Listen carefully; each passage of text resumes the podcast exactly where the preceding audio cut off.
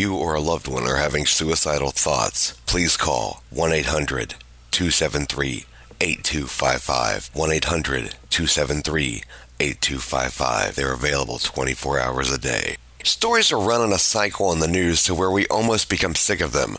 Crimes and mysteries oftentimes end up never getting answered. Did the family get justice for their loved one? Was the accused even guilty? Welcome to the aftermath, where we try to answer some of the mysteries we forgot about due to life smacking us in the face with more happenings. Forgotten Story The Kurt Cobain Suicide. March 3, 1994, Cobain was hospitalized in Rome following an overdose of painkillers at the Westin Excelsior Hotel in Rome. His management agency, Gold Mountain Records, said the overdose was accidental and that he was suffering from influenza and fatigue. He spent four days recovering after lapsing into a coma from a combination of sedatives and alcohol. Courtney Love states he took 50 pills in a suicide attempt. March 18, 1994, police responded to a call from the home of Cobain and his wife Courtney Love. When police arrived, Love told them Cobain had locked himself in a room and was going to kill himself. She said he had a gun in the room. Cobain told police he locked himself in the room to stay away from Love. He said he was not suicidal and did not want to hurt himself. Police find four guns and 25 boxes of ammunition, as well as some unknown medications. The weapons are a 38 caliber Taurus revolver, a 380 semi-automatic Beretta, a second Taurus 380 handgun, and a Colt AR-15 semi-automatic rifle. Because the dispute was only an argument, police made no arrest. Cobain then left the residence, according to a police report. March 30th, 1994, Courtney Love, Nirvana's Chris Novoselic, and Pat Smear, along with several other friends, went through the staging of an intervention at Cobain's home. Reportedly, during the meeting, Love threatened to leave Cobain, with whom she shared a daughter, Frances Bean, and his band also issued an ultimatum of breaking up the band should he not agree to seek treatment at a rehabilitation facility. Days later, citing problems with trespassers on his property, according to Dylan Carlson, Cobain asked for help securing a firearm. Quote, he seemed normal. We'd been talking. Carlson later said, plus I loaned him guns before, end quote. Cobain gave him about $300 to buy a 20 gauge shotgun and a box of ammunition from Stan's gun shop. Knowing that Cobain was about to depart for treatment near Los Angeles, Carlson said that his friend's need for the purchase did give him pause. It seemed kind of weird that he was buying a shotgun before he was leaving, so I offered to hold on to it until he got back. Cobain refused.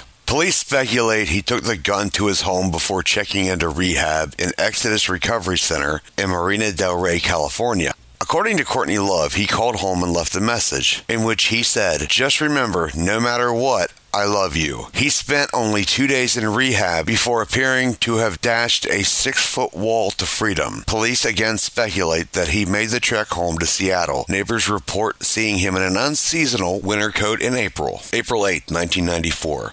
Electrician Gary Smith, there to install burglar alarms, discovers Cobain's body through a window. Police speculate that Cobain locked himself in the greenhouse and used the same shotgun that Dylan Carlson had assisted him in purchasing to commit suicide. April 10, 1994, a public memorial service was held at Seattle Center, where a recording of Courtney Love's reading Cobain's suicide note was played. He would often claim that Boddah was the person responsible for any of his wrongdoings. Kurt's suicide note is addressed to Boddah. To Boddah, speaking from the tongue of an experienced simpleton who obviously would rather be emasculated infantile complainee, this note should be pretty easy to understand. All the warnings from the Punk Rock 101 courses over the years, since my first introduction to the, shall we say, ethics involved with independence and embracement of your community, has proven very true. I haven't felt the excitement of listening to, as well as creating music, along with reading and writing for too many years now. I feel guilty beyond words about these things. For example, when we're backstage and the lights go out, the manic roar of the crowd begins. It doesn't affect me the way in which it did for Freddie Mercury, who seemed to relish in the love and adoration from the crowd, which is something I totally admire and envy. The fact is, I can't fool you. Any one of you. It simply isn't fair to you or me. The worst crime I can think of would be to rip people off by faking it and pretending as if I'm having 100% fun. Sometimes I feel as if I should have a punch in time clock before I walk out on stage. I've tried everything within my power to appreciate it, and I do. God, believe me, I do, but it's not enough. I appreciate the fact that I and we have affected and entertained a lot of people. I must be one of those narcissists who only appreciate things when they're gone. I'm too sensitive. I need to be slightly numb in order to regain the enthusiasm I once had as a child. On our last three tours, I've had a much better appreciation for all the people I've known personally and as fans of our music, but I still can't get over the frustration, the guilt, and empathy I have for everyone. There's no good in all of us, and I think I simply love people too much, so much that it makes me feel too fucking sad. The sad, little sensitive, unappreciative Pisces. Jesus, man, why don't you just enjoy it? I don't know. I have a goddess of a wife who sweats ambition and empathy, and a daughter who reminds me too much of what I used to be full of love and joy, kissing every person she meets because everyone is good and will do her no harm. And that terrifies me to the point of where I can barely function. I can't stand the thought of Frances becoming the miserable, self destructive death rocker that I have become. I have it good. Very good, and I'm grateful. But since the age of seven, I've become hateful towards all humans in general. Only because it seems so easy for people to get along and have empathy. Only because I love and feel sorry for people too much, I guess. Thank you from the pit of my burning, nauseous stomach for your letters and concern during the past years. I'm too much of an erratic, moody baby. I don't have the passion anymore. And so remember, it's better to burn out than fade away. Peace, love, empathy. Kurt Cobain. Frances and Courtney, I'll be at your altar. Please keep going, Courtney. For Frances, her life will be so much happier without me. I love you. I love you. People who think Cobain did not commit suicide will cite this as him announcing the breakup of Nirvana. On April 14th, the Seattle Post Intelligencer reported that Cobain was high on heroin when he pulled the trigger. The paper reported that toxicological reports determined that the level of morphine in Cobain's bloodstream was 1.52 milligrams per liter and that there was evidence of Valium in his blood. The report contained a quote from Randall Baselt of the Chemical Toxicological Institute stating that Cobain's heroin level was at a high concentration by any account. He also stated that in the strength of that dose would depend on many factors, including how habituated Cobain was to the drug.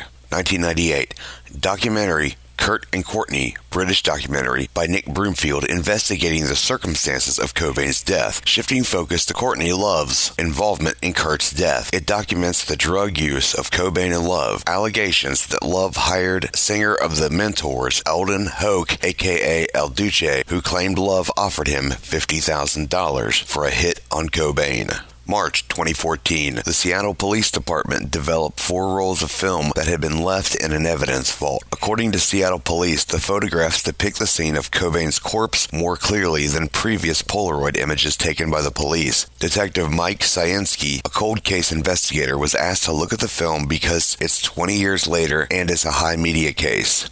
Ciesynski stated the official cause of Cobain's death remained a suicide and that the images would not be released to the public. May 4, 2015, Kurt Cobain Montage of Heck, also billed, also billed as Cobain Montage of Heck, is a 2015 American documentary film about Nirvana lead singer Kurt Cobain. The film was directed by Brett Morgen. It was met with mixed reviews. June 11, 2015, Soaked in Bleach, a docudrama directed by Ben Statler, is released, going into details leading up to Cobain's death. March 2016, Seattle police have to refute claims that they gave Courtney back the shotgun. April 6, 2016, John Fisk, first responder, states in an interview that he told the Soaked in Bleach crew that he made it quite clear that he believed Kurt Cobain took his own life. October 9, 2017, Carol Chapinski, a forensic linguist, agrees with the suicide verdict. August 7th, Kurt suffered from intense, debilitating stomach problems. In his journals, Kurt often mentioned that he was suffering from chronic stomach pains. He went to several doctors, but they were unable to determine the cause. His condition worsened as time progressed, which prompted Cobain to shoot up more and more heroin to alleviate the pain. In his suicide note, Kurt references his stomach problems. Thank you all from the pit of my burning, nauseous stomach for your letters and concerns during the past years. It was diagnosed in mid 1993. The diagnosis, a pinched stomach nerve caused by scoliosis. 1996, Melvins frontman Buzz Osborne dismissed Cobain's health issues, calling Montage of Heck 90% bullshit. Quote, Kurt also told me there was absolutely nothing wrong with his stomach. Osborne recently said he made it up for sympathy so he could use it as an excuse to stay loaded. Of course he was vomiting, as all people on heroin do. They vomit. It's called vomiting with a smile on your face. The above garage greenhouse where Kurt took his life was demolished back in 1996. Courtney Love sold the house for 2,895,000 on July 2nd, 1997. It sold for 7 million August of 2020. Murder or suicide? Will the case of Kurt Cobain ever truly be answered? If you or a loved one are having suicidal thoughts, please call the National Suicide Prevention Lifeline at 1 800 273 8255. They're available 24 hours a day.